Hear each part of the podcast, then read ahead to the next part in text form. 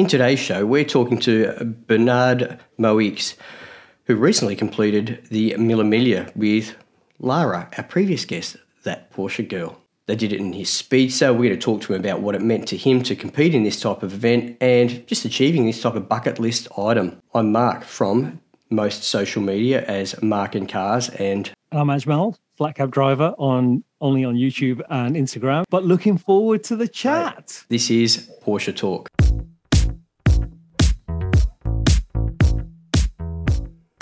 Welcome, Bernard. Thanks for joining us. Hi, thanks for having me. You did Mille Miglia. We all want to do it. How was the experience for you?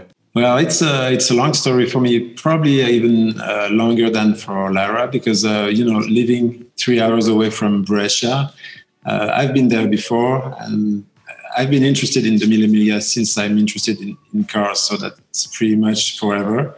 And um, about 10 years ago, I visited the museum that's in Brescia, a beautiful museum, by the way, if uh, you ever have a chance to, to go visit it. And um, uh, then in 2019, uh, a very good friend of mine, Reinhold Planck, who is a, a one of the best uh, pre restorers in the world. He, he, lives in Tyrol, Italian part of what used to be Austria. And uh, Reinhold did a Mille Miglia with a 1951 coupe that he had just restored for a customer friend of his in Japan. And the customer said, okay, if you want to do the Mille Miglia with the car, I'd be happy to let you do it. And I think he was kind of uh, proud that uh, the car would, would, be displayed that way. So Reinhold uh, managed to get in, which is not very easy, as you know. And I followed the, for the first time, I followed a friend actually taking part uh, in the race, and that was very exciting because uh, you know each car has a chip, and you can follow the cars uh, at the very second. You can follow them on Google Maps, and you know exactly where they are when they stop. When suddenly you have a bunch of numbers, and it it means uh, food or break or whatever checkpoint. It's, it was very interesting interesting. Sorry. And so I followed Reinhold for the, the four days, and I said, "Wow, that must be some some adventure." Then the the next year was a little difficult because of the pandemic. And another friend, these these are all very close friends, uh, real Porsche enthusiasts. The next friend was uh, Fabrice Losfeld from Belgium, and he also owns a 1955 Speedster, just like ours. And um, he was able to get into the race also thanks to a friend of his who knows Jacky Ickx, who knows Chopard family. There's so, some, big names there. The, yeah, it's a small world, you know, yes. passionate people. And also the pandemic helps uh, because the people from uh, overseas were lacking. So they were more open to European um, uh, teams. So Fabrice did it in 2020. So it it became even more exciting because I followed him even more than I did uh, Reinhold the previous year. And I even watched him live on TV at the departure and arrival and things like that. And the next year, a third very good friend, and these four people, we are friends together too, so it's a small world. His name is uh, Dario. He's an Italian guy who lives in uh, most of the time in Dubai and he owns a beautiful 1953 uh, 356 that used to be here, exactly where I live, and it's an unrestored car. And he took part of it in in the Mille Miglia. And I told uh, uh, my wife, I said, okay, let, let's go see them. Tina and Dario, they, they were going to do it as a couple. Um, let's go see them and cheer them in uh, Brescia. And uh, we want to encourage them and see the, the, the, real thing from close up. So we did. And I loved the atmosphere, but I also realized the, the fee was uh, very expensive. Okay. It was almost impossible to get in without uh, some plug or some, you know, acquaintance. And so I, I, left Brescia saying, okay, let's keep the, the dream uh, in our head. And, and, that was a beautiful experience. And we will come back to see the departure or precise uh, parts of the race. And I had kind of forgotten about even the idea of taking part ever in the Mille Miglia. Wow. Okay. So that must have really knocked you about once you experienced that uh, difficulty of entry and the cost of entry by the sounds of it. Yeah. The, the, everything, you know, we, I, it's funny because I talked about this adventure uh, not later than today with a friend, and he said, "Well, all the the planets were inland, you know." I don't know if you say that in English, but um, it, it's it's strange. Like last year, the the Speedster was barely finished, and it was not uh, road ready completely. That it needed some testing after uh, over two years of restoration. So I wouldn't have a, a car. Uh, I wouldn't have had a car in 21, and then in 22, I'm you know I'm going to Düsseldorf for my job. Uh, I'm a graphic designer, and we were editing a, a photograph uh, book for a friend of mine, and we went to see the editor. And on the way back, I checked my emails in the train. I didn't want. I left my, my social media life and everything on the side for two days, being professional. And in the train on the way back, I, I checked messages and you know Instagram and stuff. And I, I created a page on Facebook which is called uh, Pre uh, Porsche 356 1948 to 1955 which became a reference. We can talk about that later. And one of the members shared Lara's post. And she said basically, uh, I need a car for the Mille Miglia. Everything is paid for. All I need is a car. I would prefer a Porsche. That's I see that. So I check out Lara. I only knew her a little bit from the Porsche newsroom publication.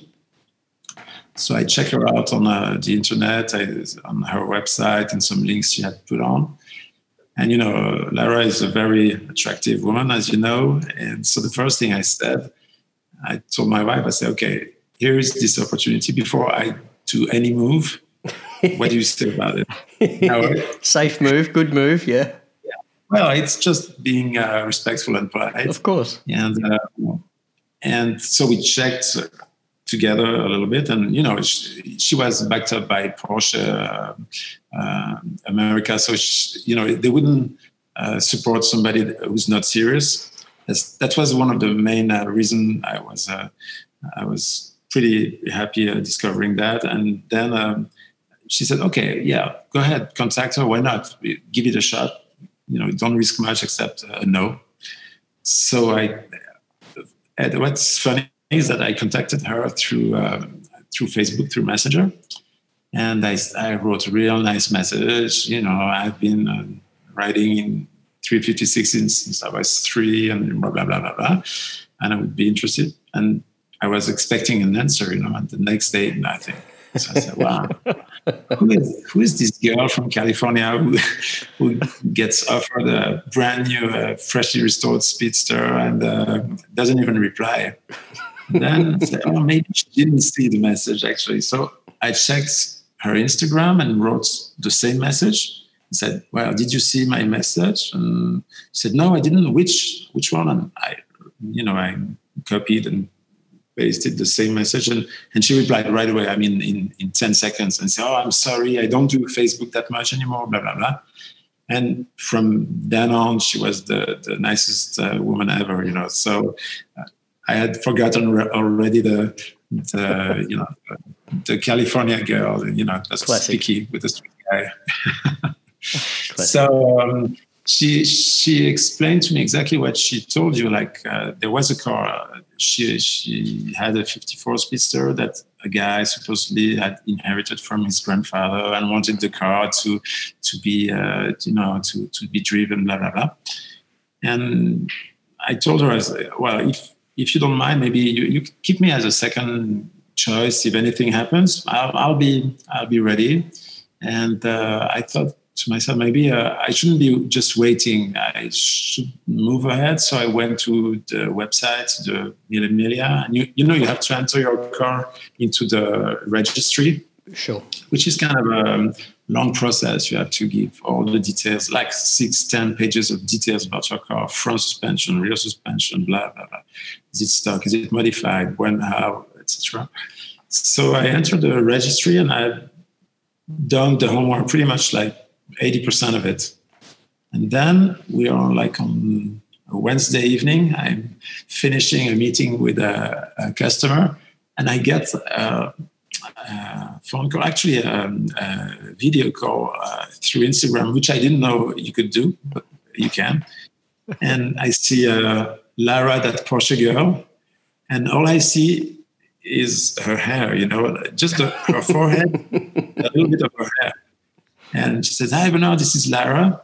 And I thought there was something wrong with the iPhone, you know. I said, Well, I just uh, got up and, you know, I couldn't get ready. I have no makeup on, so I don't want you to see my face. It's going to be ugly. So I'm just showing instead of calling. But that was very funny, I thought. And she's a very funny, funny lady. So uh, anyway, she says, uh, okay, the, the, the 54 vanished as soon as we asked for details. And um, now, would you would you still be interested? And I said, yeah, of course, I'm over interested. And she said, well, we just have one problem. Uh, this was Wednesday evening for here. And she said, well, everything must be finished by uh, Friday evening, Friday late afternoon. So all the registry, because that's when they closed um, the sponsor teams. I said, okay, well, I'll take care of it. And the next day, I, I had done a lot of uh, work already, as I told you. And at like 4.30 in the afternoon, I, after I had sent everything, I got an email back, which was one of the best email I ever got. I said, uh, in, it said in Italian, uh, Dear Mr. Moax, if you're still interested in participating in the race, please click here and I clicked, and the whole screen became uh, "You've been admitted to the Mille Miglia." It was oh, red and wow. blue, and that was uh, that was fantastic. That would have yeah. been a uh, jump up and down moment. Well, it was uh, more like uh, pinch myself, like oh wow, that was too quick, too easy, too fast, and actually, you know, uh, it had been prepared ahead of time, so it was a big thing. Great to hear. Amazing. So that went really quickly. So it went really quickly from you didn't know whether you were going or not, you didn't know whether you were entered, yeah. but you had the form done almost. And then suddenly you get this call from a forehead that says, Yeah, like 20, 20 hours. yeah, 20, 22 hours. And I don't know why, you know, uh, sometimes um, I think uh, when we really are interested in something or we put energy in something, it makes things move. You, you can't change the, the way things happen, but the energy can help. And I don't know why, but I was in the back of my head for the whole week that I had not been in contact with Lara. I was thinking, hmm, there's still a chance that she calls yeah. me. You never know. You never know. And maybe I should go ahead. Maybe I should uh, do the registry thing and everything. And I wasn't, it, it's strange, but I was only 80% surprised when she called me because it was already in my head. So, so it was a, a great moment. I actually, the, the, the, time she called me with her hair and her forehead was the best moment. I'm, I'm a firm believer in energy and and and belief in something that it's going to happen. So I, I completely get that. But from that from that moment on, obviously things must have happened fairly quickly. So from that moment where you got that acceptance on the screen. How long after that did you have to be?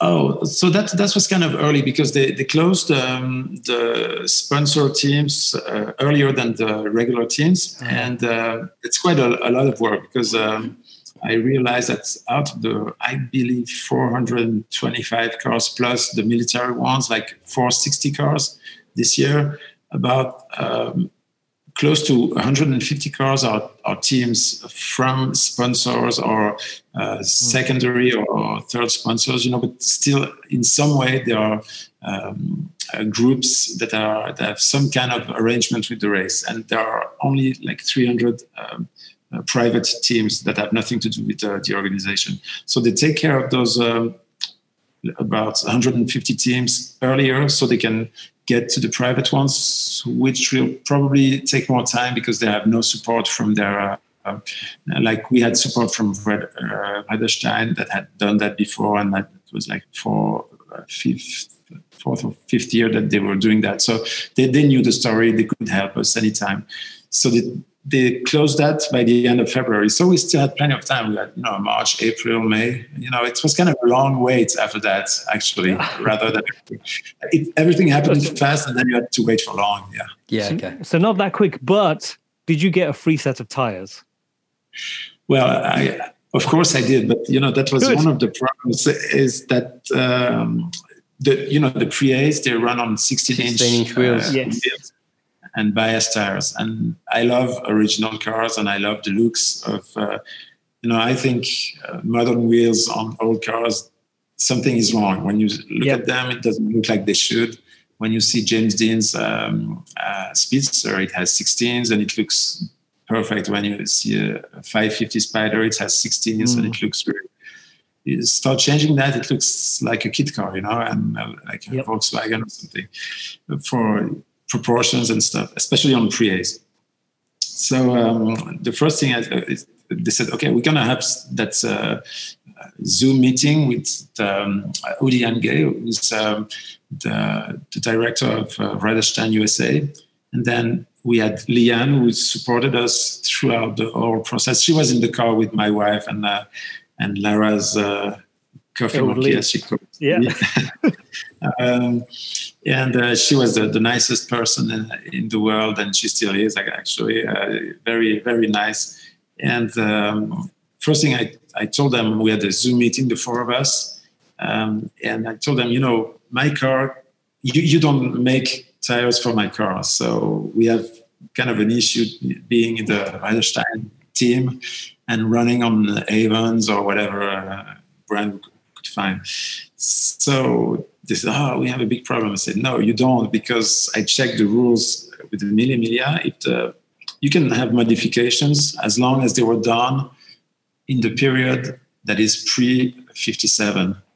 Since uh, all the cars were able to run until 57, if you modify things the way they would have done them, and since the next year 56 was 15 inches, uh, it was no problem. So I had a set of, uh, of wheels uh, available. It was no no big deal, and um, they said, "Okay, we're going to send you tires." And then Odian, that was very funny because I don't think he has ever seen the Mille Miglia, but this, he was very friendly and said, "Well, you don't forget um, a spare tire." I said, "Yeah, of course, no, I, I want." And said, "Well, you'll need two spares." So he sent six tires, and um, I managed to find a six wheel, which of course I never used. Uh, but uh, no, I have, I have new tires, but I'll put them on another car that can. Uh, handle So is that why those wheels? So on the car that you had during the Mille Miglia, they did not have the hubcaps on. Is that why? Because they were the No, I could have put the hubcaps back, but I, I thought it gave a little uh, racier look. Like, uh, Yeah, you know, yeah. in, uh, in, in the old days, they would take off the hubcaps. So if they had to change the wheel, it would be uh, faster. But actually, the, the, the, the baby moons, the, the hubcaps are exactly the same uh, from 1951 to until the, the supermodels in BBs, you know. Yeah. Ah, because I've, I've my 1966 Porsche 912 has Fuchs Ah, wheels on. wheels. I guess Yeah. Yeah, so it has the Fuchs wheels on, but I would I would prefer yeah I would prefer steel wheels on it without hubcaps. Uh, but Yeah. people are now onto the fact that people are you know a lot of people who owners of Porsche older Porsches want these wheels. So if you were Yes. to buy one, because all the way up to 944 they were the same wheel, spare wheel. It was the one that was the spare. So if you try to buy one, they're 200 pounds for a crusty broken wheel that you then have to get fixed. Then you have to put a tire on, and you're talking, hey, that's you know 1500 pounds to get a set of wheels. So I've I've left it because it looks fine. But I Uh, would uh, love to have set of wheels. your your car has the same um, uh, it, it can change wheels with the, the C generation with the disc brakes you know and and Yes. everything pre C will be the same uh, bolt pattern you can just uh, trade them except it was very difficult to you know the car was a little we we had lowered the car a little bit to to make it more um, stable on the road uh, because it, it the, the pre-A run rather high because it didn't have much uh, suspension like the shocks were very soft. They were like Volkswagen shocks in the 50s, you know. So they had to be a little high. So we dropped a little uh, the the, the, the rear suspension a little bit, but then to fit the 15 inch tires with the 165 uh, tires, that was very complicated. We had to leave the car, pull the wheels down, and then fit them in and put them Oh, back. wow. But I- now it's back to stock. Yeah, I like it stuck. But you know, I had to have their tires, of course. Tell me um, if we can talk about the car a bit more, Bernard. The um, I've made some notes just listening to your conversation. Well, there's a few joins uh, points that we've crossed. It looks like uh, the gentleman in Italy that restores the Pre-A's. Yes, that entered the fifty-one. I actually met a gentleman in New Zealand who's got a 51 that's now back in New Zealand, but he sent it over to this guy to get the Oh, body okay. and paint done. It's a green coupe, a four, you know, four digit car, so it's a amazing car as you can imagine. yeah, he's, he's the best. Yeah, Yeah, and, um, He's- he's it's- he's he's also a, a fairly um, enthusiastic collector. He's got a um, an A excuse me an A four cam car as well. So he's got a GS, and uh, yeah, he's this was the only guy in the world that was ever going to restore his car in his eyes. So the when he was telling me about it, I'm going, "Are you insane? Sending your car all the way over to Italy to get Oh, the yeah. uh, the body done?" But right. I've since seen the car finished, and you know, if you have the means, it was the right way to do it. By the looks of it, Right. You know, the um, uh, just before the the um, this summer, we we we have uh, we are a bunch of friends, including Reinhold, and we every summer we take um, uh, a drive only with speedsters, and uh, it's very private. It's only uh, 10, 11 cars to the max, and we are all very close friends, and our wives are friends, and you know, it's a very family thing, and we we organize one uh, after the other. And this year, just before we we did that, uh, Reinhold had finished one of the, I believe, 14 or 16 uh, pre-A Carrera Speedsters, and he, he had just finished that. And he also restored. Um, he did some incredible cars about you were talking about four cams. He, he did um, the first ever Porsche to to bear the Carrera badge, and it's a 55 coupe Yep. and it's a very special car. It's a factory one-off uh, test car. They only made three coupes uh, for Cam in '55, and he restored one. And um, this one was the first ever Porsche Carrera. It's white. It's got the, the, the taillights are one over the other. It's it's kind of a strange uh, car. It's it's been published. It's been best of show in Amelia Island, and Amazing. he, he's done some amazing things. Yeah. Yeah. Great. I understand why your friend sent it. yeah, sh- sh- sorry. Yep. And uh, with your car, tell us the car's history. Uh, Like uh, Lara had some insight to it, but I don't think she paid that much attention when you're telling her. Uh, so the the car was um, it's a French car. Actually, you know, like uh, the Speedster was uh, obviously designed for the American market uh, after Hoffman's uh, request uh, for a lighter, convertible, cheap car that would go uh, below the three thousand dollar mark. And so I think it was twenty nine fifty, but anyway, it was below three thousand dollars. And um, out of the like 1200 uh, pre-A speedsters, um, I think 1087 went to America, and the others uh, went throughout the world, mostly in Europe. And uh, this is one of the 10 cars that were delivered new to France through the Sonauto, the, the, the official uh, Porsche um, importer in, in those days. And uh, yeah, they only had 10 speedsters. I know another one. I was talking about um, the friends uh, that we drive together with, and one of them has a second of the of the 10. So we have 20% of the French speedsters. Nobody knows what happened to the, the eight others uh, over the years. But this car, I, I don't know much about it except um, in 2015. I was talking uh, on the phone with a friend in southern France who was restoring a 1958 Speedster for himself. Also has a 54 Pre-A coupe, and we were, you know, chatting, and and I was finished. I I, need, I needed a project, and I said, "Well, do you do you know a Speedster project somewhere?" And uh, you know, not even hoping uh, yes. And I said, "Yes, yeah, we just found one like a couple of weeks ago. It's forgotten. It's it's in Marseille. Nobody knows about it, but um, it might be for sale." And I said, "Well, what what year, what model, what color?" And said, "Okay, color is rust, and uh, it's a pre-A. That's all he knew. He, he knew it. It was a pre-A. And you know, I love old, very old Porsches. My dream car would be a split window, which is totally out of reach today. But of course, uh, the older the better for me. You know, I, I, like complicated cars to drive, and I like crash boxes. I like uh, simple design, very very basic stuff. I, I love it. And uh, so a pre-A Speedster was just like the totally impossible uh, find and impossible project. And there is no such thing as an unrestored pre-A Speedster uh, laying around in France. So anyway, I, I, asked him details, and he sent me pictures that had been taken by a, a spotter he knew.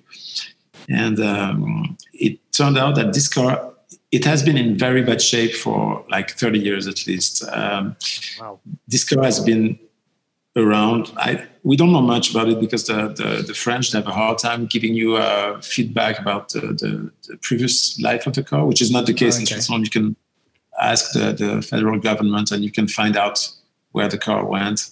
But maybe not anymore because of the you know data protection and stuff. But uh, we used to be able to do that. Anyway, in France, I didn't know much. I think this guy was um, he was uh, uh, from a gypsy family who had a junkyard, you know. So yeah, these yeah. guys they would they would pick up cars for nothing, mostly American cars. So you know, big cars and sometimes Rolls Royce or Bugattis, and they would get them wow. for nothing. And I believe the car was probably uh, I heard it was from Dijon, uh, little uh, at the same height, uh, height as Paris, pretty much but I have no proof of that. But the car was very rusty, and I found it in Marseille, and it was registered in southern France. But it probably registered the the wreck only, you know, without presenting the car. Sure. Because I don't think you can get a car that bad in a Côte d'Azur. You know, it's a, it's too sunny. The car had no floors. Uh, you could you oh, could wow. actually walk on the floor, being inside the car. You know, it, mm-hmm. it, it had sitting outside for ages. But it was all there, never repainted, never wrecked, never touched, um, but partially uh, dismantled. So here's the story: the, that gypsy guy bought the car a long time ago, probably in the 80s or even late 70s, and um, kept it as is for a long time. Then decided he would start restoring it. So he started dismantling, taking off bits and parts like the engine, the, the windshield, and stuff. Never got to it. Eventually uh, passed away. And his son, was already pretty close to 60, was selling uh, some cars because he had some interesting cars. Like he had the Bugatti, he had a, a Ferrari, he had this car, and I, I haven't seen them, but I, I, know. And he only kept, he had a 906 and he kept the Porsche 906 yeah, he, he knew what yeah. probably probably paid two thousand dollars for it, but you yeah. know, in the day. Wow. So he was selling pretty much everything else to to help um, restoring the 906 probably. So anyway, he, he kind of knew what he had, but not totally. So in the end, it was a car really uh, worth saving, really, um, which was not as bad as it looked. And of course, the being one of the very few European delivered speedster with the kilometers and stuff. So it, it was very interesting. So we brought the car back to Switzerland. Uh, it was a pretty, uh, you know, the, I told you about the planets being in line. Yeah, sure. Uh, for a very short period of time that year, the the euro and the Swiss franc were even. Usually the euro is higher. Yes, yes. But the price was always in euro, so it became suddenly like 15% cheaper. Yeah, yeah. Which was not bad. So I had to bring it uh, into Switzerland with paying taxes, you know, because we're not part of the European Union. Yep. For us, but I didn't say that. Um, you can cut that when you mount. when you edit. Um, no, I mean it. Uh, no, I'm joking. Uh, so anyway, I, I, had to pay taxes on a wreck, you know, and I had a very, uh, you know, good. Everything was good, you know, cheap car, cheap euro. So we get into Switzerland, and for the next uh, two years, I started thinking about what to do with the car, how to do it. I contacted Reinhold, of course, of course. and you know, it was not in my in my possibilities. But uh, I, I, wish I had done it with him because he's, he's really the best. But that that was not. Uh, I couldn't afford it uh, to, sure. be, to be honest. Yeah. So I I searched for other um, solutions. I, I was in contact. He was very nice, and and I have very good Italian friends, and they kind of gave me all the good addresses. You know, they said, okay, I'm not not taking care of your car, but you can go to my body shop, you can go to my painter, you can go to my upholstery shop. Uh, but of course, I'm a graphic designer. I'm not a mechanic, so yes. I need someone to to take care of the, the restoration as a whole because uh, it's very complicated to. You bring the car to a guy to do the body work, and he will tell you stories. Oh, I'm missing this, I'm missing that. He will finish it, then you will bring it to the painter. Say, oh, he didn't do this, he didn't do that. Of course. Ten years later, just you're going through Europe with your car, and it's never going to be finished. And in the end, you will give it to Reinhold, who will say, "No, I'm not taking it because I, I, didn't do it." Yeah, yeah. yeah. it's an endless story. So um, I, I, started looking for other possibilities, and then I, I remembered um, seeing some very nice cars being done in England, and you know some people are very uh, good at uh, metal shaping in England. They have a, a, very good reputation for that. And uh, the Italians I had visited were fantastic too, but you know they were just doing this or just doing that, but not doing whole cars. And I contacted uh, Keith Seume, the, the, the editor of uh, Porsche Classic Magazine UK. He's now retired, but uh, I had good contacts with him. I said, "Well, would you recommend anybody in the UK?" And he gave me two addresses and I wrote to both the exact same message, same pictures, and one of them answered something very, replied something very um, formal, and say, okay, uh, we can do this, this, this, that, that, and and the other uh, was very friendly and explained to me the process and how he would do it, and if I wanted to call him and discuss the process. So I said, okay, I'm going to visit this guy, not the other one, and uh, it, it, was Steve Curti from uh, Classic Fabrications in uh, in Devon, and he was the nicest person in the world. Very honest, very uh, you know. Um, uh, very simple person, and he was starting his business, so he was interested in having some uh, full restoration that he could also advertise, and so we were both happy with that.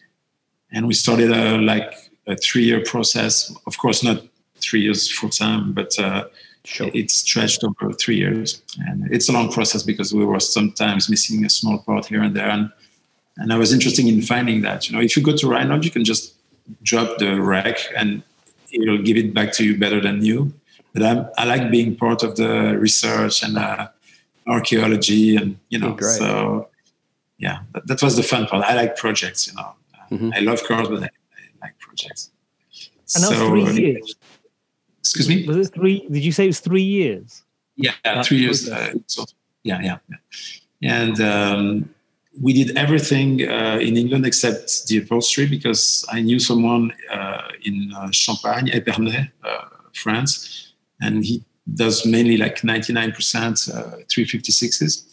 And he was interested in doing it, and so I brought the car to him, and he did a, a great job. We we looked for exact colors. I had samples of uh, pieces from another friend of an non-restored seat from 55 that had not seen the sun uh, you know those yeah, yeah, details. Yeah. and we went uh, as far as we could uh, being precise. And, and, now the car is, is a fantastic car. Yeah. It looks amazing. Yeah. Absolutely. And, it, and it's it's the the fact i mean the thing that blew me away was that when lara said to us you were pretty much shaking it down as you were yeah I mean, well, actually, these cars were meant to be driven, and I think the as hard as we drove it in Italy, it's not as hard as they were driven in the 50s because like most uh, roads had no pavement and uh, you know they would uh, drive through gravel, dust, rain, and the mud would stick, and they would, they would never wash. They, they, didn't care about the rust uh, and things like that because they never thought that those cars would last more than five or ten years. You know, so I think when we are harsh with them today, we are very soft compared to the fifties. Yeah, probably. there is a. Uh, I find a lot of people even. I'm very. Uh, uh, I love uh, new car enthusiasts driving my 356 just to give them an insight as to what a car was like. Sure, mine's a lot more modern than yours. I got a 1960, but the when they get behind the wheel it's almost like they feel they've got to be gentle with it, or it's like delicate, or it's fragile, or it's made out of glass or something. The way they sit in it and drive it, people drive modern cars, just because I think know the size of the car and you know the how the uh-huh. steering wheel feels in your hand compared to a modern car and its size of the steering wheel, mm-hmm. and how light everything is to use because they're very light cars to drive, obviously. And uh, yeah, I'm always looking at going, what are you doing? Do you know what they did to these cars back when they were new? What, how they were driving them and racing them? You know, these were the hot yeah. rods of their era. You know, people just yeah, yeah, absolutely flog these cars within an inch of their life. The same way these guys are flogging their current cars. Yeah, when you see, uh, there are some videos of the uh, a race that's even worse than Mille Miglia is uh, Liège, Rome, Liège. Yes, you know, yep. going from Brussels down to Rome and uh, back to Liège, I mean, to, to from Belgium, you know, it's like 5,000 kilometers, uh, you know, it's a huge distance, non-stop also. And you see those, um, there are some footage, uh, there is some footage of it where they cross the Alps with those uh, mountain roads, no pavement, mm-hmm. Uh, no fences, and they go downhill and they go as fast as they can with bias tires. And they are, they are crazy. Of course, people were dying or breaking down, but uh, yeah, we, we, are still very gentle when we when we think we're going hard, and and our roads are better, and the, you know the fuel is better, the, the the alloys for the engines are better, the, the oil is better, everything is. Yeah. These cars have a, a, nice life today compared to the, old days. Because I always think about when I drive mine, because um, mine's obviously even even newer. It's 1966, but similar to how Lara would have felt getting into yours, whereas it's you know dogleg first, it's uh, no seat belts, and for her at least the steering was on the right hand side, uh, the correct side for her. Whereas I yeah. I use mine and mine's left hand drive. It's a Milan delivered car. And okay. I drive it in the UK. So I, I live in the countryside, so you can't overtake anything because I'm on the wrong side of the car because I can't see anything. And when I'm driving it, I drive it really hard. Sometimes I think, should I be driving? Because the noise, uh, sometimes I love the noise. Sometimes I think it's really grinding in my ears because I think it's going to explode. And other mm-hmm. times, you know, where you just think, some days I just get in and I think, I wonder what will happen if I make it go to the red line. And you drive it like that all the time. But then I don't have passengers in my car because of the fact that it doesn't have seatbelts. And it was only, I've had it a few years now. And I think about three, four weeks ago was the first time that my wife went in it as a passenger. Oh, really? And it's and it's the car that she looks at and she goes, "I understand why you have that. It's a beautiful looking car." Whereas she looks at my 1998 911 996, and it, it's a pretty rough looking car. You know, it's I, I, don't look after it, but I use it every day. It's my everyday car. And mm-hmm. she's had to use that a few times, and she hates that car. She just looks at it and goes, "I don't understand why you have it." And but when when I was driving her in my 912, we were going to, uh, I think we were just going out for lunch, and cyclists were waving and other drivers were waving, and she would look at the first guy waving, and she went, "Who's that?" And I went, "I don't know." And then the guy in the Land Rover Defender sticks his arm out the window and he waves, and she goes, "Who's that?" And I went, "I don't know." and then we get the last guy. There's a bunch of cyclists coming past, and they're all waving, and she went, Who are they? And I went, I don't know. And she just looked at me and she went, You guys are so weird. and it's that kind of, there's that kind of, you know, the thing I like about those old cars, same as you, same as Mark, they're so mechanical and every, you almost mm-hmm. feel all the things that are connecting from your hand yeah. through the gear stick, through all the different levers to the gearbox, inside the gearbox. It's almost yeah. like you can feel all those things changing.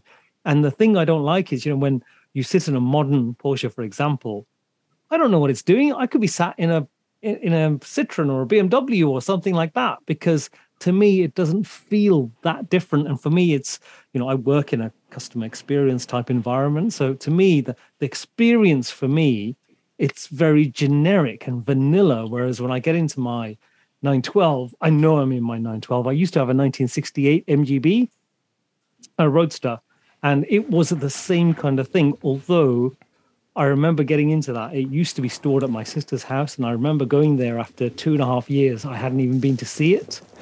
And I got in, I started it up, and I drove uh, 150 miles. Wow. And I went because I got in and I drove to the petrol station straight away. and I got out, and there was brake fluid all over my feet because the, the master cylinder had leaked all over my foot. And I went in, I paid for my fuel, I bought some, you know, dot four or whatever it was, the brake fluid, and I just topped it off and I drove it 150 miles. To, and it's because with old cars, you can do that. Things go wrong yeah. and you just keep driving them. Whereas with a modern car, something goes wrong, engine warning light comes on, and that's it, you're done. So I, I love the whole experience. I love the smell. I love the slight feeling of terror sometimes when you think yeah. I'm not completely in control, but I absolutely love it. So it's yeah, I'll I'll never I'll never get over that.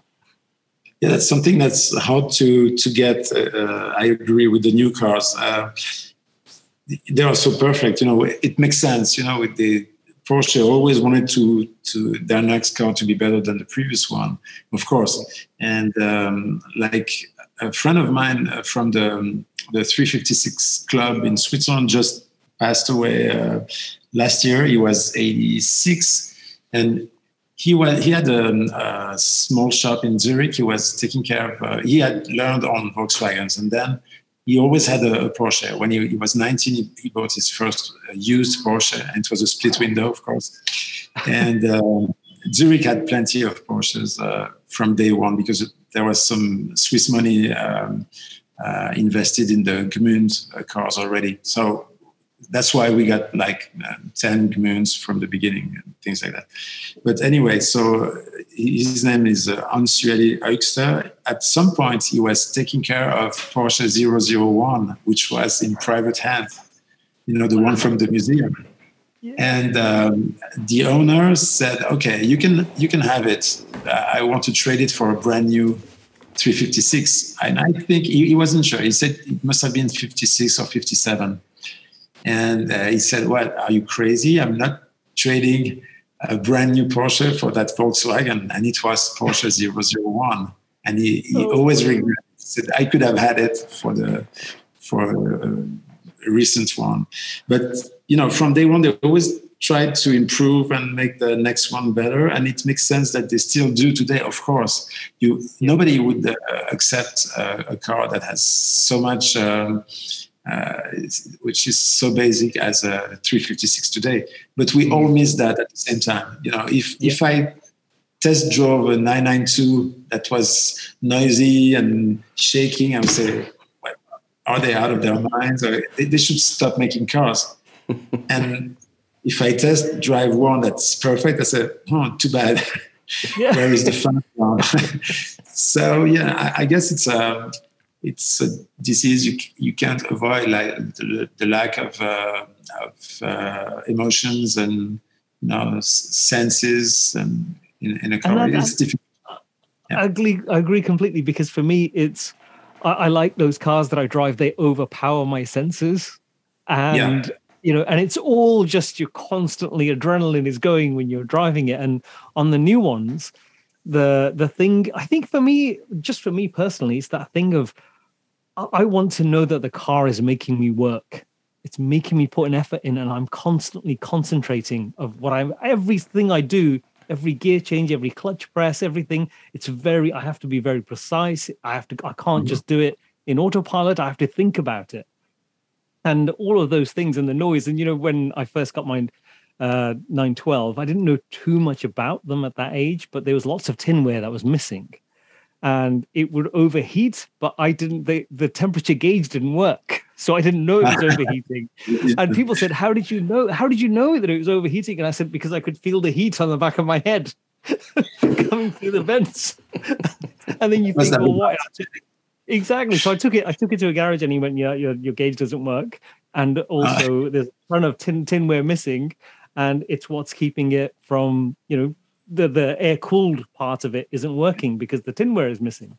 So I put those things in. It made a massive difference, and it's that really easy way to determine what's wrong with it. You don't need to take it somewhere where someone's going to tell you something, yeah. and you go, "It could be that. I don't know." It's you know someone's plugged the computer into it. I don't know, but I, I like the real basic nature of it, and you just feel everything through the wheels, through the steering, through the pedals, through the stick and I, and that for me that that'll never get old. And obviously Mark's got one got one as well. Tell me, um, yeah, you I was on, I was on I was on pristine. Yeah, no, I've got a good driver. Uh, sorry, you you mentioned the senses. Uh, the, the five of them almost are uh, included. Like you know, you get to the parking lot, you look at your car, so the sight is something. Then you open the door, the, the, you touch it, and the sound when you you know you enter the car and it smells like an old car. If you have an unrestored car, which I love, you know, the Speedster, there was no way to keep it original. But as as Lara mentioned, I have uh, my my stepfather's uh, 356 SC. It's a 64 model, uh, but, uh, registered in late 63. And he bought it when it was six months old. And it's almost a first hand car.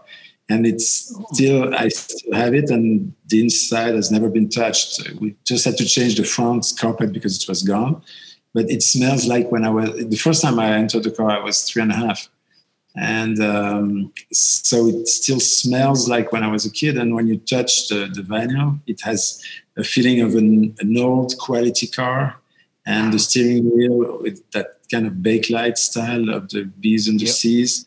Uh, everything uh, touches your senses, and you look at the gauges; they are special, and and the sound of the engine, you know, the, the noise, the sound, the smell, the sight, everything uh, it's just the taste, but we can oh, get absolutely. to that. Absolutely and one of the yeah. things that I wanted to ask you, because you, you mentioned the thing about being in that car when you were three and a half. Yes. So your your passion for cars and and old, the older cars, did it start when you were that young, and did it constantly go on through your life, or was it did it come on at a certain age where you yes. I'm going to buy one? Yeah, Definitely. Uh, uh, my mom told me that um, before I went to school, we started school at four, and before I went to school, I would um, play with my dinkies and corgis, and you know those uh, yeah. those cars that we all had them. And um, I knew there was something written under them. You know, I, I would uh, play with the car and call my mom and said, "What is this?" And she would look at it and say, "Oh, it says Mustang." Okay, so keep on playing with it. And the next day, I would be uh, in town and and see a similar car for real and say, "Oh, mom, look at the Mustang."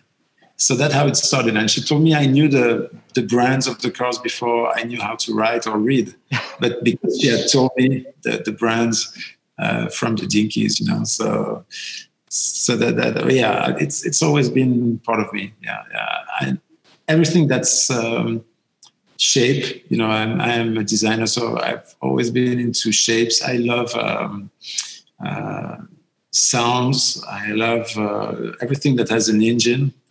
I love old airplanes, old motorcycles. Uh, I, I love to. I don't know them, but I, I like old trains, old. Uh, you know, uh, yep. but uh, yeah, everything that's mechanical has, has always appealed to me. But on the design style uh, side. I mean, uh, I'm not. Uh, I don't know all the details about the engines. I know what you have to know, how they change, how it works, and things like that. But I'm more a designer guy than a, a technical guy. Yeah. So I, I agree with that completely because there's there's things that because I I quite like the mechanical side of it, but I don't like to work on them. I'm not particularly great at getting my hands dirty, but I like the fact knowing that this is what makes it that.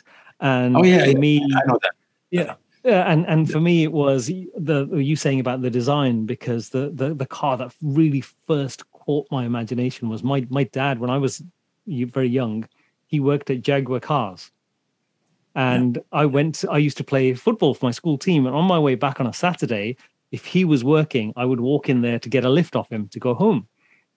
And I remember when they had a display and they'd just launched the XJ220 you know this space age looking car.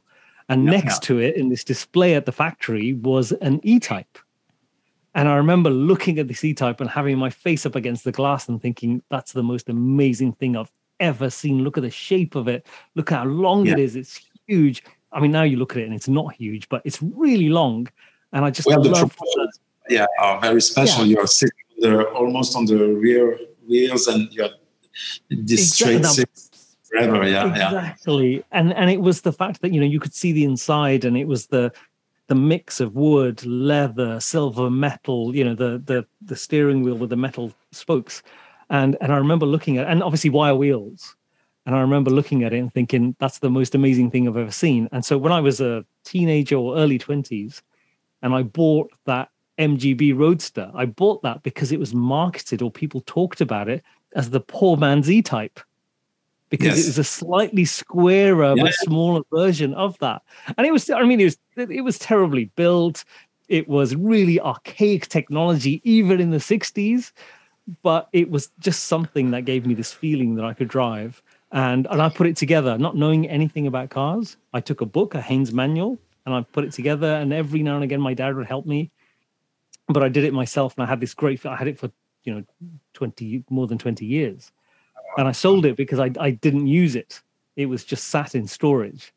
And the day I sold it, it was that thing where I got in and I hadn't used it for two years and it started up first time straight away.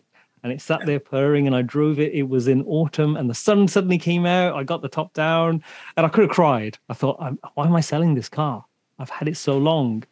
And it was the last thing that me and my dad worked on, you know, before he died and but it was just it was just the right thing to do because I felt like it was a neglected friend that I'd left in a corner. Yeah. So I had to sell it.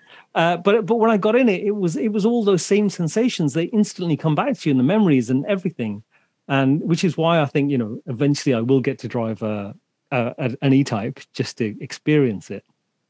But for me, I'm late to the Porsche brand, uh, whereas Mark's got a big history in modern Porsches and classic Porsches.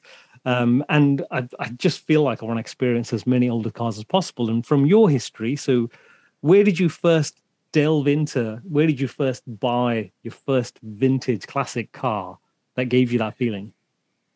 Um, my very, very first car was I was 18, and my mom she had a, a Renault 5. You remember those? Mm-hmm it was outdated and the garage wouldn't give her much money for it. So she said, okay, you can have it. You know, like they would give 500 Swiss francs, which was pr- close to 500 euros now. And she said, okay, for that price, you can have it. I said, okay, thanks. And I took the car, brought it to my cousin who has a garage. And I said, can you go to the technical control for me? Because I'd like to sell it. And I, I never drove the car.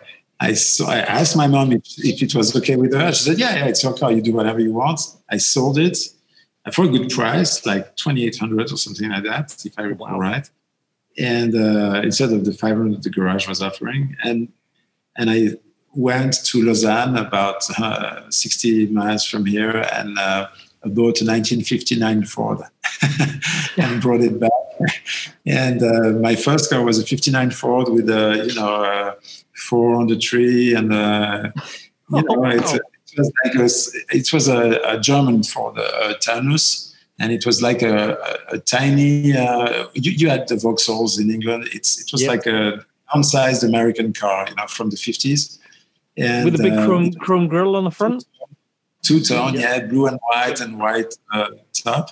And I was the only with a bench seat. I was the only guy interested in that, and I would drive around like this forever in the summer alone with that big steering wheel, and I was the king of the world. And and all my friends, they just you know the the, the Golf GTI had, had just uh, come out and they wanted the Golf GTI. I said, "What do you want to do with the Golf GTI?" Which I like now, the early ones, but in those days, no. I'll drive my Ford. I don't care about those modern cars. So yeah, that's that's the first one. And then I was. Uh, uh, eventually, I went into Volkswagens, which are the cousins, of course, or mm. uh, very close family to Porsche, of course.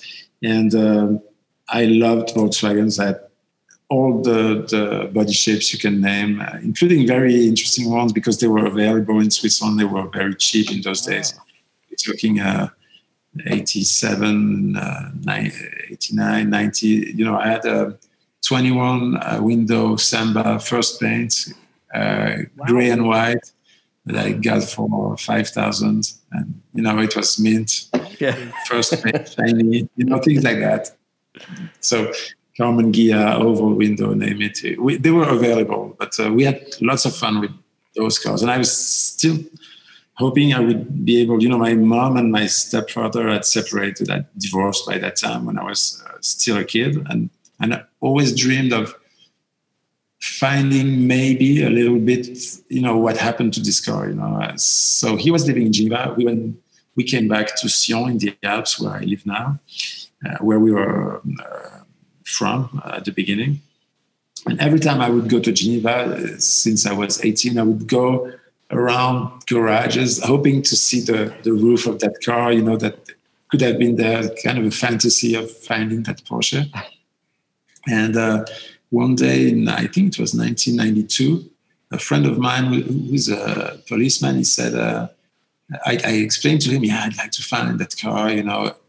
He said, what color is that car? I said, it's, it's uh, you know, it's slate gray. Um, and uh, he said, well, what's the name of your stepfather? And I gave him the name. So, yeah, I know him. He lives there. He's back here in the mountains. He lives there, but he still has the car. I said, come on, he does? and uh, he said, yeah, yeah, he showed it to me. I, have seen it. And I showed him pictures. I said, does it look like this? And he said, yeah, it's that car. He still has it. And wow. so my stepfather is a very nice person, but very complicated one. So you never know when you talk to him if it's real, if it's not, if he has it, if he hasn't. So it took me from 1992 to 2007 to see the car, just oh. to be able to. See wow, wowza! So I never, I never stopped. I kept, you know, calling him once in a while and said, "Okay, I've sold it." And then he said, "No, I promised it to a friend." And then, "No, I sold it years ago." No, I still have it, but a friend is going to come pick it up. So so can I just see it? Yeah, yeah, yeah you can. When? Uh, call me back, you know. and, uh, from 92 to 2007, I went through different uh, old cars and I had, restored a 1948 Ford American one this time. Kind of a hot rod, uh, old style hot rod. And um, I sold that for a, a, good amount of money. And for the first time, I had money, uh, you know, together for the first time because I would always, like we probably all did, buy a car for this price, make it better, sell it a little more, get the next one, yeah, you know, yeah. climb the ladder. Mm-hmm. But it was always a matter of selling for the next, you know. And suddenly I, I had sold this car because somebody wanted it real bad, and I thought, okay, I'm never going to sell it better than this. So I let it go, and I had some money, and I told a friend, you know, I'm, I think I'm going to get a 356 because I've been dreaming about that forever. So I'll, I'll start searching for a good one. And he told me, why don't you call your stepfather and, and ask him to sell it to you? I said, well, I didn't even think of it. You know, uh, I just wanted to see it to see if he still had it, what he wanted to do, blah, blah, blah. But I never thought of buying it from him. So I called him. And after like, I hadn't seen the car in 34 years. That's 1973 so that's it was like fantasies in my head and uh, i i called him and i said well i have something special to ask. Uh, i don't know if you agree or not but anyway here is the situation. I have uh, some money and i and i'd like to to buy the porsche from you if it's possible. I said yeah no problem. I said what?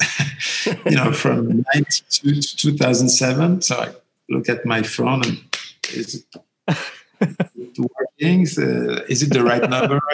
Is it the right person? And he said, yeah, yeah.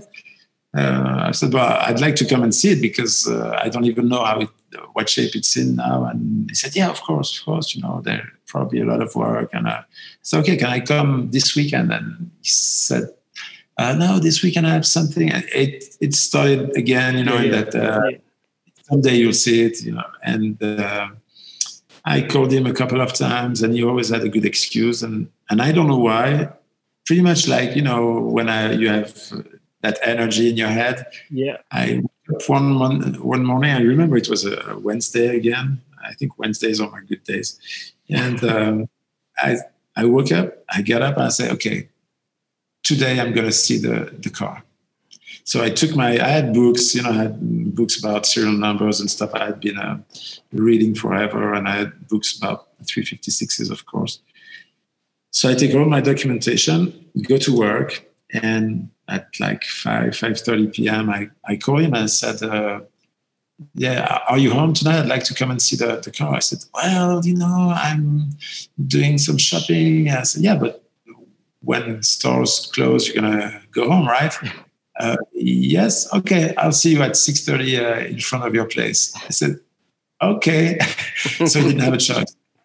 So I went there, and he was waiting for me in the street, and he said, "Okay, let's. Uh, you want to see the car? Okay, let's go see the car." And you know, we we went. It was easy. We were finally uh, since 1992, you know, 2007, so long time, and um, we we go there, and um, he opens a, a single uh, car garage, and here is the car sitting on stands since 1977, covered with dust, a true barn find, and I look at the car and tons of memories pop up in my mind because you know it's like uh, seeing the car.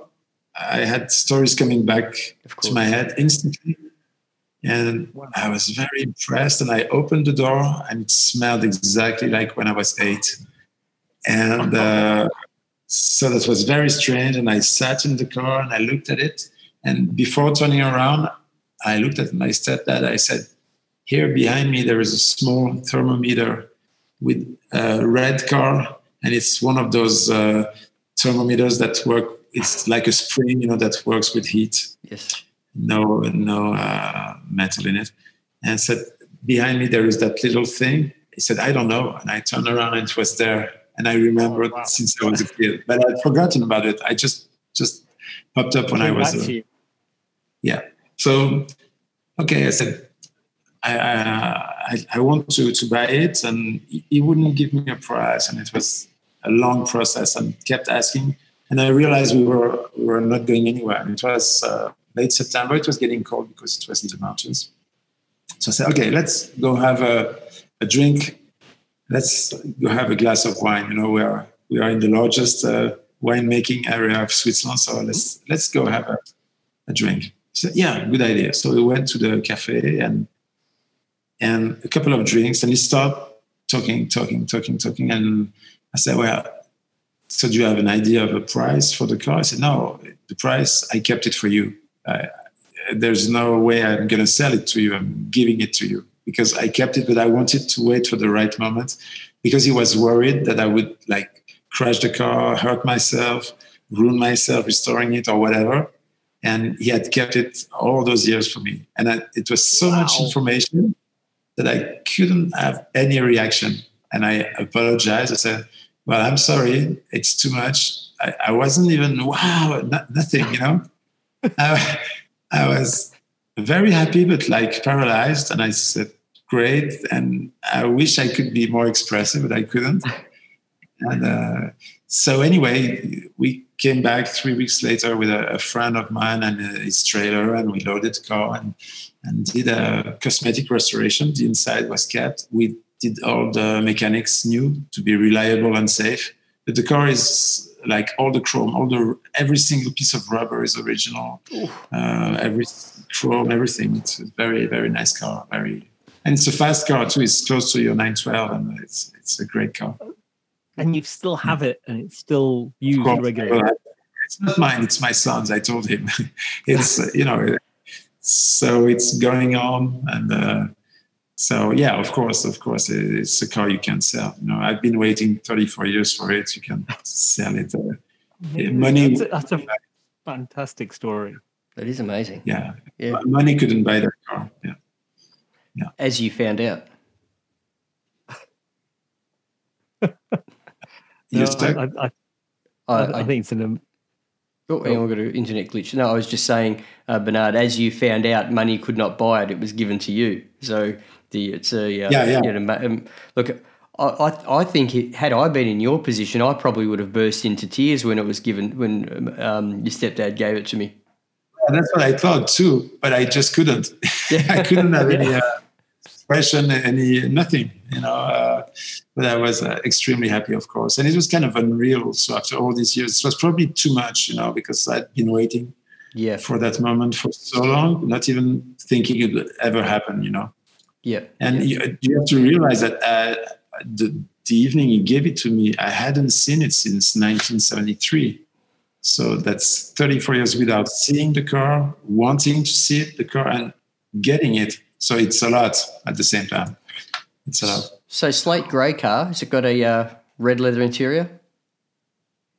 Uh, no, it's a fawn interior, which is unusual and very, very elegant. Mm-hmm. Yeah, it's it looks uh, more, I think, more stylish than with the red one. The red one is a little more sporty, but uh, I really like the, the, the combo. It's beautiful. Yeah. yeah, lovely. You said yourself you like projects. The Speedster has yes. been is uh, obviously needs maintenance and those types of things would have been sorted out after the Mille Miglia. What's the next project?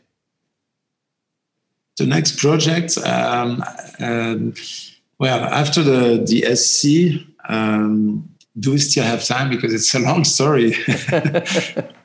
you have time for this? Yeah, let's hear it. Okay, okay. So in 2011, uh, we go with the, the Swiss club um, for the 20th, 20th anniversary of the club. We go to uh, the museum in Stuttgart. And the president of the club was a, a school friend of mine. We, we had been uh, to school together uh, in 79 already. So we decided to go a day ahead, not with the club, and we go through the Black Forest and with our wives and, uh, and, and spend the night in a small hotel on the way. And in the evening, we, we talk, you know, talk Porsche stuff and, you know, like, like we would do if we were together. And he says, uh, well, they are still around. You know, somebody called me last year and uh, said, well, I have this uh, Prie uh, for sale and it's a convertible. And uh, would you be interested? And he, they called him because he was the president of the club. And he's kind of a, he he's kind of a, very intellectual guy that forgets stuff, you know, kind of a professor, you know. Sure, sure. Uh, I don't know how to describe it in English, but uh, um, anyway, so he said, "Oh yeah, I'm interested." He has a 54 himself, and he just forgot to go see the car. The guy told him, uh, you, can, you, can, you can come uh, in." well, that was like January. I said, "Oh, in March," and he was just like uh, 60 miles away from the car, you know, not uh, a thousand miles. And he said, like in two months there is the Geneva Auto Show, so maybe I'll drop by. The car was in Geneva, and he said, uh, I'll drop by and take a look at it, and he forgot. and uh, in July, the guy calls him back. I said, well, it never came, and they said, oh yeah, I forgot, I forgot. So he decided to finally go, and now we're talking born fine because the, the they couldn't open the door because the the, the plants had closed the door, like in a you know in really? a castle. Yeah, like, that's amazing. oh, wow.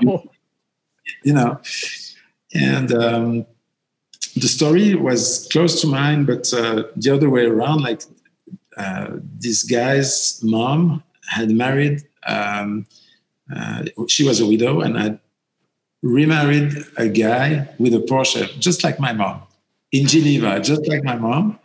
And uh, they they get married, except they finished their days together, and um, they even he passed away, and she passed away uh, not long later. And anyway, he inherited everything because this uh, this man had no children, so he inherited the, the small house and the car that was next to it in the tiny, tiny, tiny garage.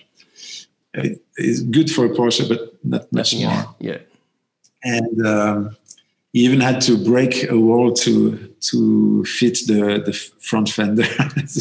it was so tiny.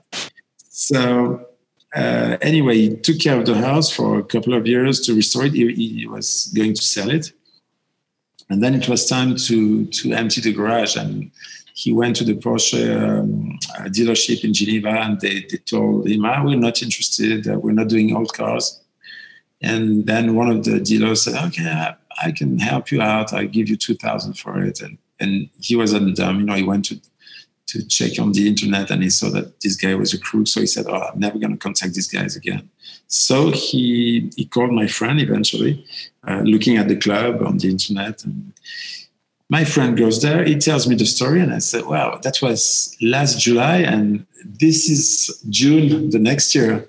So I said, "Do you have pictures of that car?" And he said, "Yeah." How was the car? Yeah, it was a light blue with a red interior, but I was disappointed. It was not a convertible; it was a sunroof. I said, "Wow, pre-A sunroof," and uh, that's interesting. And uh, yeah, said, "Yeah, I didn't buy it," and he wanted too much money, and which was nothing for today. And um, so I said, send me pictures when we're home just for the fun of it. And uh, we we go to Stuttgart, we come back, and we get the pictures, send him an email, forgets, send him another email a week later, just to be curious, you know. And um, I called him. I said, "Well, you don't want to show me the car?" I said, "Oh yeah, I forgot. I'm sorry." I said, "I'm in front of my computer. Send them." Okay, I'll send. send the pictures, and um, and I look at this car, which is absolutely intact. Uh, it's been sitting for more than my stepdad's. It, it, was there since 1980, and we're uh, 2011. That's 31 years. The other one was uh, uh was oh, well 30 years too. yeah. um, uh, so I said, "Do you think he still has it?" as he says, Well, I don't know. I said, Are you interested? Well, no, not really. Do you mind if I call him? Uh, no, I still have his number. I can give you his number. So I said, Okay. And I didn't wait six months. You know, I called him right away. And uh, he was very nice. He said, Well, I finished the house. I was going to put the car on the internet. And uh, I said, Okay, can we meet? And that was a Thursday. And I said, Okay. He said, Oh, well, I'm at the house only on weekends because I live far away and I come to work on weekends on the house. So I'll be there on Sunday. I said, uh, "What time are you there on Sunday?" So, "Oh, I'm there from 6:30 in the morning." So, okay, I'll be there at seven, and it's a two-hour drive. wow! so I'll be there at seven. I say, "Great, I'll prepare some coffee and cookies, and you can come." And I told my friend, I said, "Do you mind if I go with you?" Said, "No, of course not." So we go there, and he opens the doors, and I, the more I look at the car, the, the more crazy I get. The car is full of unusual options. It's got a sunroof, it's got a, a horn ring, it's got uh, chrome wheels, chrome bumpers, not even on the catalog, fog lights, recessed fog lights that appear only in 56. Just the incredible car. Very good shape in general. Unfortunately, stored in a humid environment, mm-hmm. which is the case in Geneva. Not as bad as England, but still. um, and uh, the, the he's got everything receipts uh, papers uh, two sets of keys gloves everything. And uh, we we start talking about buying the car and he goes to a certain price and i go much lower. And we agree on a very very very reasonable price which is nothing for today when i tell my friends how much i paid for it to get crazy. But anyway it was something i could afford at the moment and he was happy because he would I told him, you know, if you sell it to me, it's going in good hands. I'm not a dealer, so I'm going to keep it. So I took this car and um, the, the, the engine um, uh, was frozen. So, but the car was good. So we, we did the same as the other one. We did the, all the mechanics back to uh, restore them into be reliable and safe. It's always my my motto: reliable and safe. And so you have you can enjoy them but we didn't touch anything else, and everybody loved it. And at that time, as uh, I was doing some um, clothes design for for France, and uh, there was an air show in Sion. He said, "Okay, let's use the, the car. We, we make it as a race car from the 50s." And I did a Carrera Panamericana style, oh yeah, yeah, but fake that I did, and everybody loved it. And I was thinking of restoring the car, but do that just for the weekend and we would restore it anyway. And everybody loved it and we kept it like that for 10 years. And it's been on the Porsche registry, uh, Porsche Classic England, uh, Porsche Scene uh, Germany, uh, French magazine Speedster, Flat Six, whatever, name it. It's been all over. And everybody loves it because it looks like if it's a born fresh Carrera Pan Panamericana car, I put seat belts and a you know, um, a rosary and, you yeah, know, uh, Jesus yeah. pictures and stuff. So it, it's very fun. And now the best story is yet to come. Uh, last year, I, I'm on Facebook and I I look at, uh, you know, I, I go through pictures on my page, the pre-A page, and somebody posted uh, pictures from the Merano um, meeting, you know, the, the first ever official Porsche meeting was in Merano 55, 6, 7, and 8. They were sponsored by the factory. And every time I see these old pictures, because I knew my car was from Germany, from Düsseldorf, and I every time I see those pictures, I try to spot my car, you know, because it's so recognizable with the chrome bumpers. Yes. And I've done that for five years, you know. And and one evening, I said, "Gee, that must be our car. It's black because it was originally black. It's been repainted blue. Chrome bumpers, sunroof, German plates." And I called Reinhold, uh, the famous restorer, and I said, "Well, what what does this R mean in front of the license plate?" And he said, "Well, that's a British occupation uh, after World War II until '56, and R is for Düsseldorf." I said, "Well, that's our car. I'm 99%. This is our car." So all I had was on the Kardex. I had the last name of the, the first owner. His name was Hünebeck. And from Düsseldorf, that's all I knew. So I asked Reinhold, do you have lists of the people? Because he lives very close to Merano. Uh, Sure. I said, do you have lists of the people who took parts of, uh, in, in those rallies? And he said, no, I don't, but you, you can call uh, Marinello in Zurich. He, he must have that. He keeps everything. So I called Marco in Zurich, who is a very nice uh, person, very, uh, he knows everything about early Porsches. And he said, well, I don't, but I'll ask uh, Frank Jung at the museum. He's the, uh, the official archivist for Porsche. I'll ask him. So he forwards the pictures to Frank, and uh, Frank, three days later, said, Okay, I, I don't have the list, but I can give you the press release from the meeting. And on the picture, you can tell it's kind of a, a, a prize ceremony, a prize giving ceremony, like three cars aligned and people standing on each side. And uh, on the press release, it says uh, longest distance, number one, such and such from Zurich. Number two, Mr. Hayo Hünebeck from Düsseldorf. So I said, well, now I know his first name, and that's definitely our car, you know. Yes. So very proud of myself. I forward the picture to Albert Hefner in um, in Germany, who has Classic Parts France. He's just across the border from France. He has Classic Parts France. Very uh, reliable uh, pre source. He's got every single codex of every pre He's got a pre-A registry. He knows 3,000 existing pre-As. Yeah, okay. Wow. So send him the picture.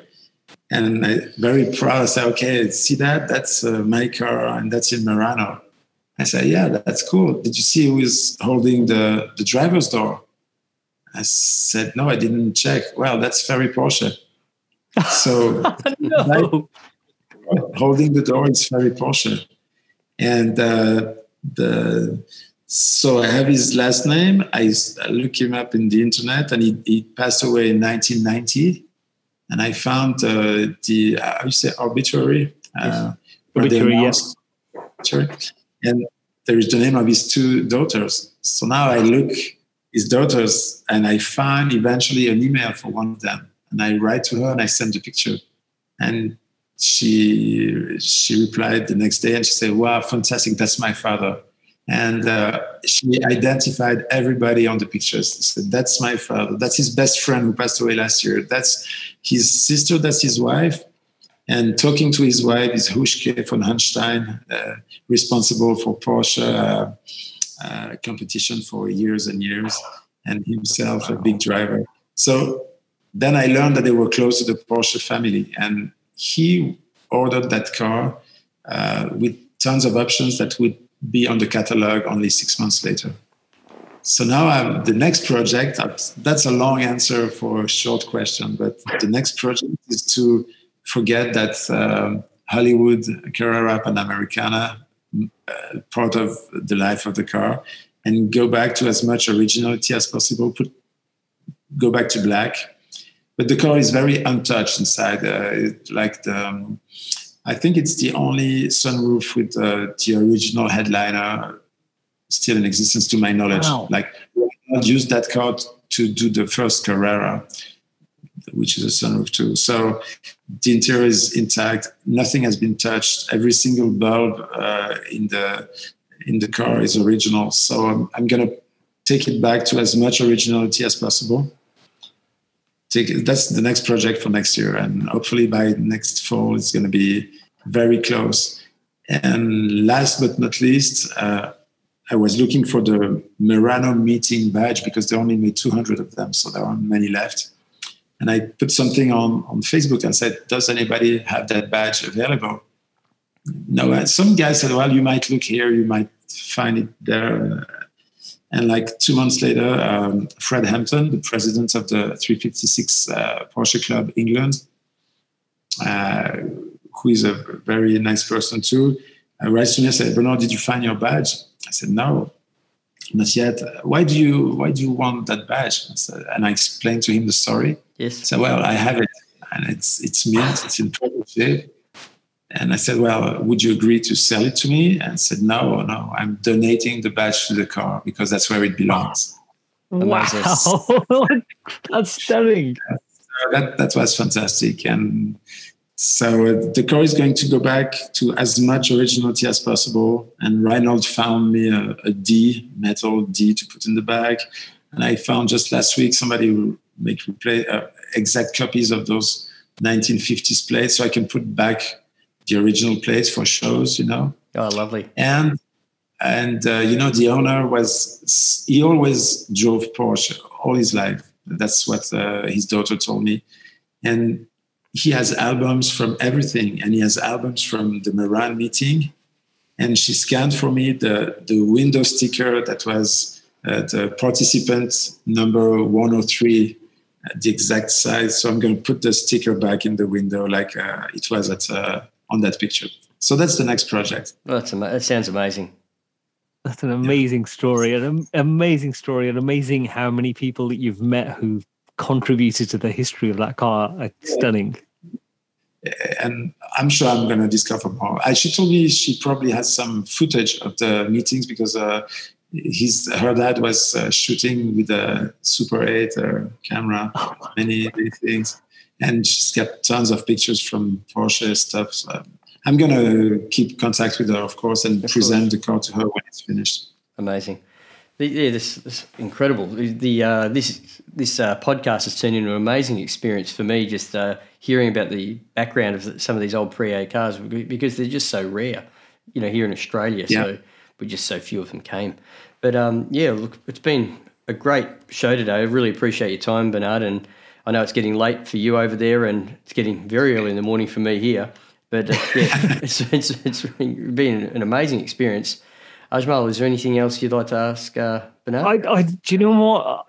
I, I could talk for ages with Bernard. I, there's so much stuff I want to ask you. We haven't even asked you about Goodwood because you went to Revival, didn't you? Yeah, yeah, that's one of my favorite places. Yeah, I, I discovered Goodwood uh, through uh, the international pre-A meeting that we we do with Hefner, and the organizers were uh, John and Amanda Devreux from uh, Devon, and they said, okay, we're going to make the meeting uh, go together with the revival. And we went there, I think it was 2015. And I loved it so much that uh, we go back every other year with my wife and we try to dress up differently every time. But I love that place. It's the well, best I'm going to see you there. I'm going to see you there next year then. I'm going to go next uh, year. It's going to be the year after the after next year. I was there this year, so it's oh, going to be right. yeah 2024. Yeah, yeah, absolutely. I know that that's amazing story, and I, we could literally do another podcast. Just I, keep. I think we. I think we might. Let's. Uh, this. I feel like we've hardly even, you know, t- touched the uh, edge of this one. So, anyway, listeners, if uh, let us know if you'd like to hear uh, get Bernard on again, and I, I would, and I think Ajmal would too. Would. Let's. Uh, Absolutely. We'll try and tear it up if Bernard can fit us in yeah, I, um, I'll come with more stories. Give me a, a few more months projects to talk. Look, we'll definitely uh, we'll be in touch to get an update on how the uh, the uh, restoration is yeah. going on that car there for with the uh, the sunroof coupe there. So, look, thank yeah. you very much for your time today, Bernard. I'm sure you. You know, the listeners are going to love this. Yep, and uh, thanks Thank everyone for listening. Fantastic. Thank you. Yeah.